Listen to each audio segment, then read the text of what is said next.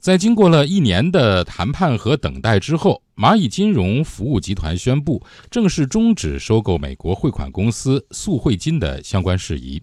与此同时，双方计划在汇款和电子支付市场开展新的战略业务合作。众所周知，蚂蚁金服是马云旗下的金融公司，拥有支付宝、余额宝、招财宝、蚂蚁小贷等品牌。而速汇金是世界第二大汇款公司，成立于一九四零年，总部位于美国德克萨斯州，分支机构遍布三十多个国家，能让资金直达全球大约二十四亿个账户。嗯，早在2017年的一月。蚂蚁金服就宣布与速汇金达成了八点八亿美元的并购协议。此后呢，因为有竞争对手的出现，蚂蚁金服把交易金额增加到了十二亿美元。蚂蚁金服公关负责人朱红军告诉天下公司，最近一年来，他们一直在等待美国外国投资委员会来批准这次并购。从二零一七年一月份，我们。跟苏菲金公司达成的这个并购协议嘛，但是根据美国的这个监管要求，像这种跨国的并购，它需要是得到美国的那个监管机构的这种审查批准。那其中一个最重要的一个机构就是这个美国的外国投资审查委员会。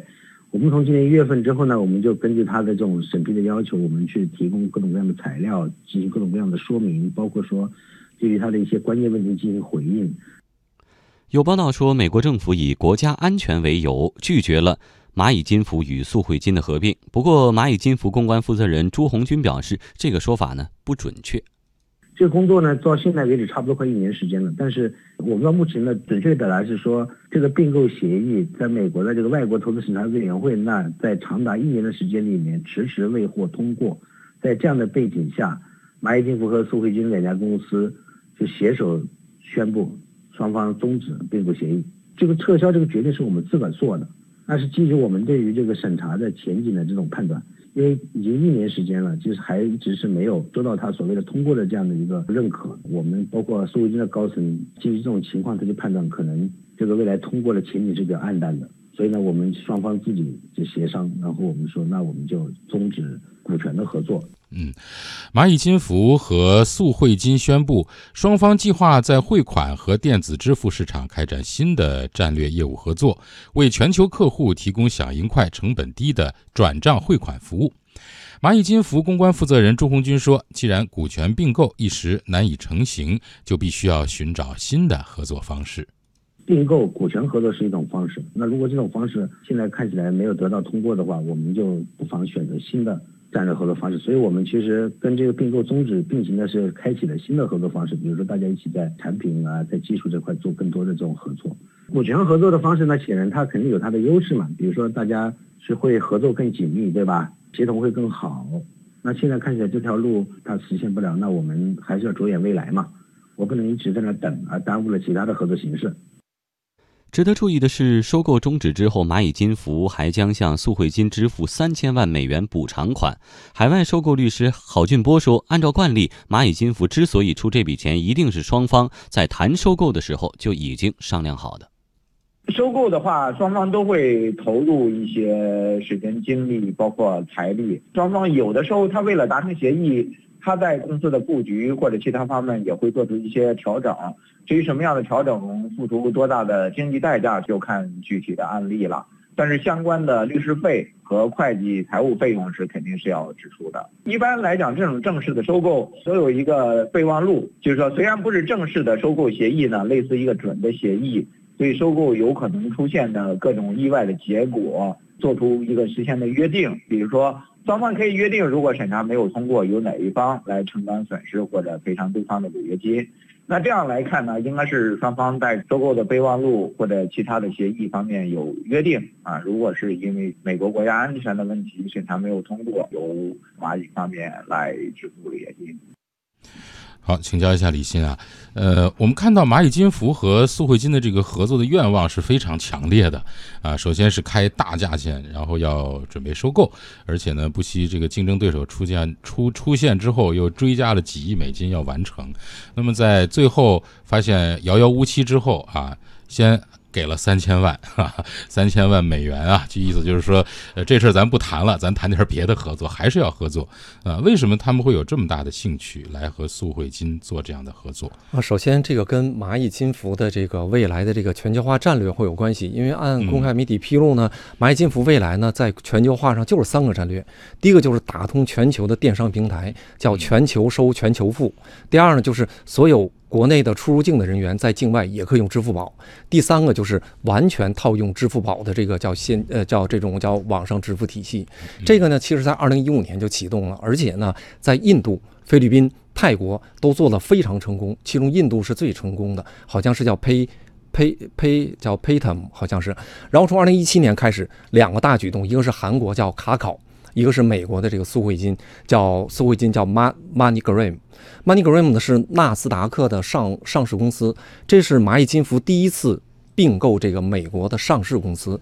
希望的是什么呢？就是就是这个 MoneyGram 呢，在美国呢其实是互联网支付。呃，仅次于叫西汇联，好像是叫呃叫西联会，西联会，西联汇仅次于西联会的第二大。那理论上，如果进入到美国，能够达成这种全球收、全球付，对于蚂蚁金服的全球化战略应该是至关重要的。那显然这一次受受阻，对于它的全球化战略其实影响很大。第二个呢？呃，这一次呢，其实双方是尽全力的。从两个能看到，一个呢是从他其实去年一月份就公布了，然后三次提交给这个叫美国的外国投资委员会，因为按原来惯例，最长的外外国投资委员会一般是七十五天。那意味着他此前一再的就拿回来再修改再提交，这回是第三次，那显然看起来还是不行。对，就是他没有明确的说我一定不同意啊，但是就是说不断的给你提供各种各样的这样的这个。呃，问题啊，你要让你翻来覆去的去改，我可以这样去理解。其实他们更关注，已经说的很清楚，就是他们有的那个参议员、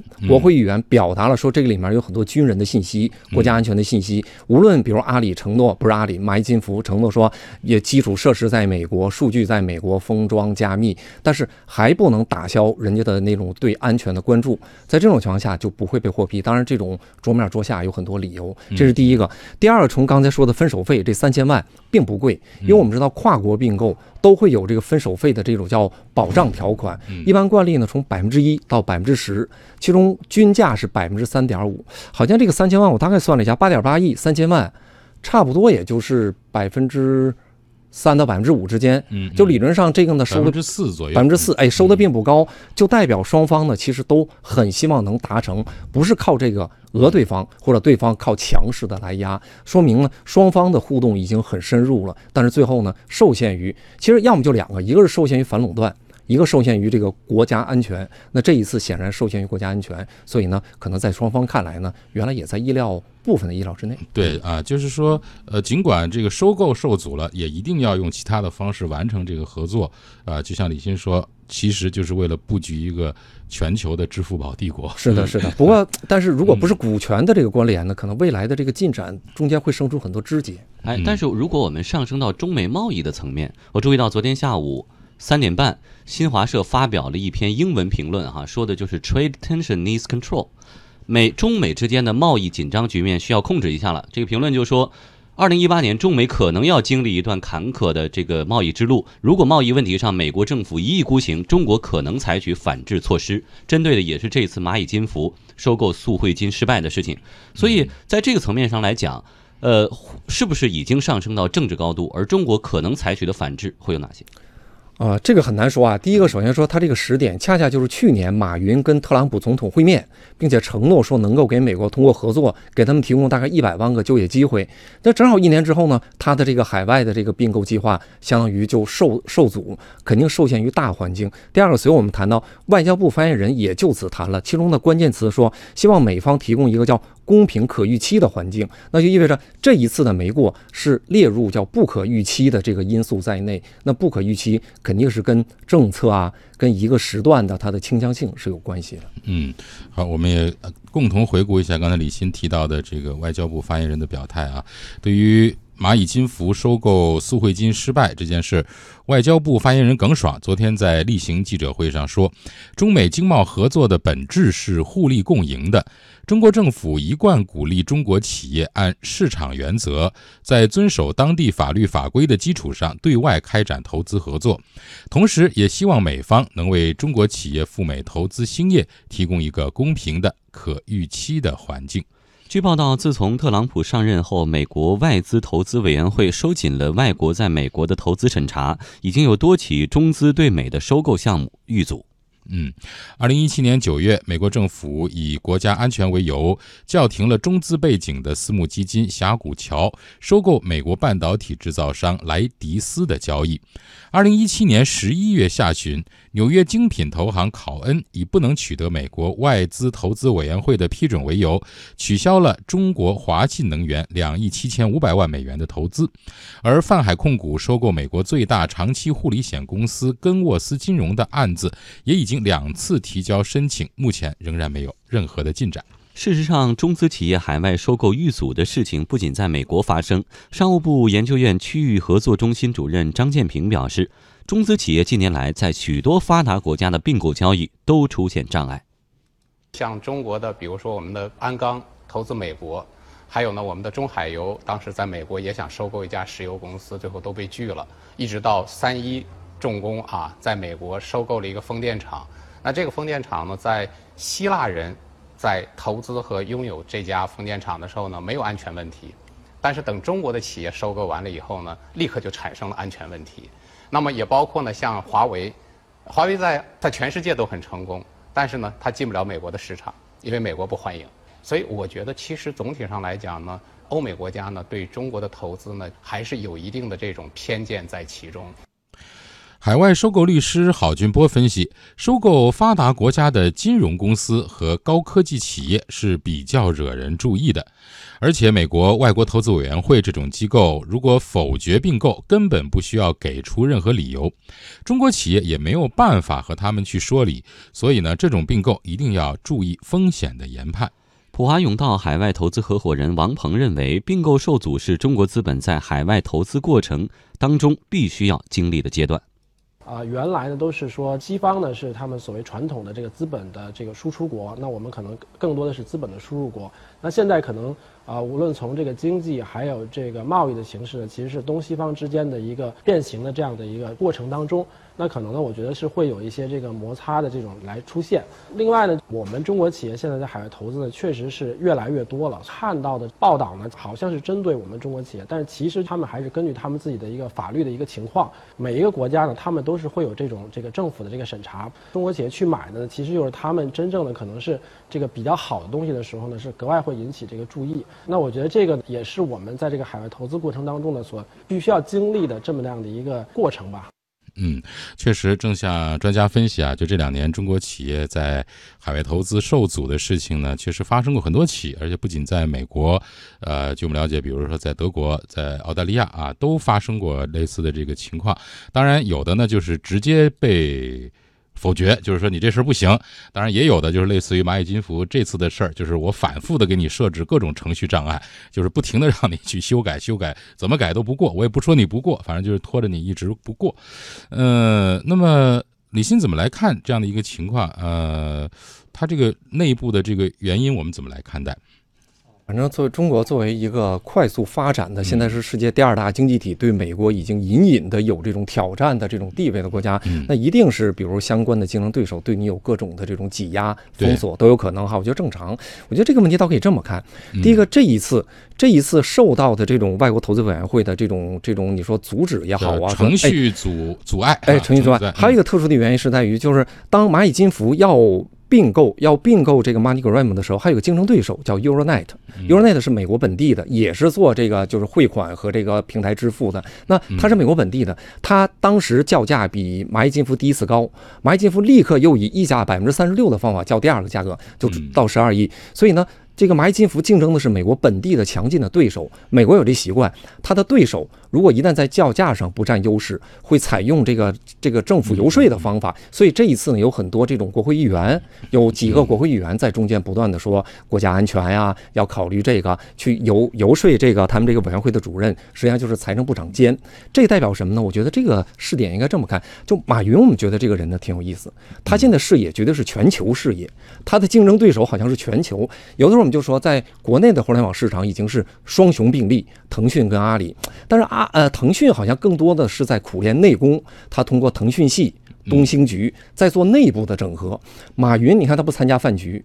他更多的好像是在做全球。比如你看不声不响的，他这个支付宝就复制出了印度的、菲律宾的，然后现在韩国的，包括这个泰国的，甚至美国的。所以某种程度我们看呢，两大巨头，一个对内，一个对外，在各自进行自己的战略。我觉得这一点呢，恐怕因为这一次受到关注。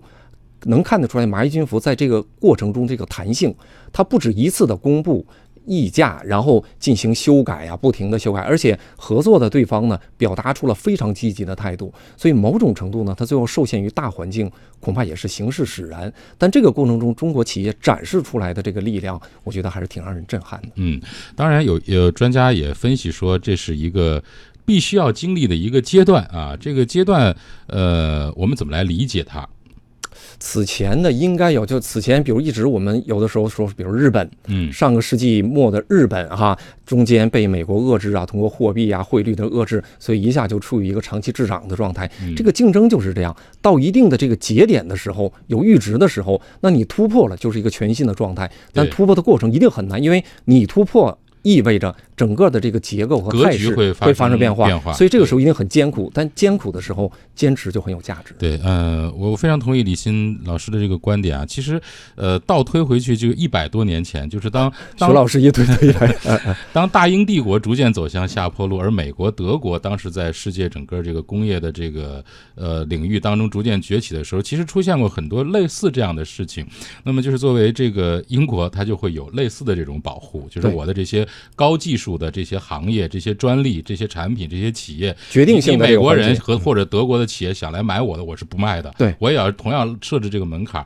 就是实际上它也是为了使自己的这一些关键性的行业能够尽量长的维持在一个相对领先的这样的一个位置上。对，再补充一句，就一般说都是这样，就这个格局变化在量变的过程中是不会变化的，都是在积量为质的时候在质变。这个质变一般都是以弯道超车的方法，那弯道超的时候，你的风险。阻力和机会都是非常巨大的，我觉得可能用这个比喻还可以。对，这也可以让我们更好的去理解专家所说的这个，这需要一个过程啊，怎么来理解这样一个过程？嗯。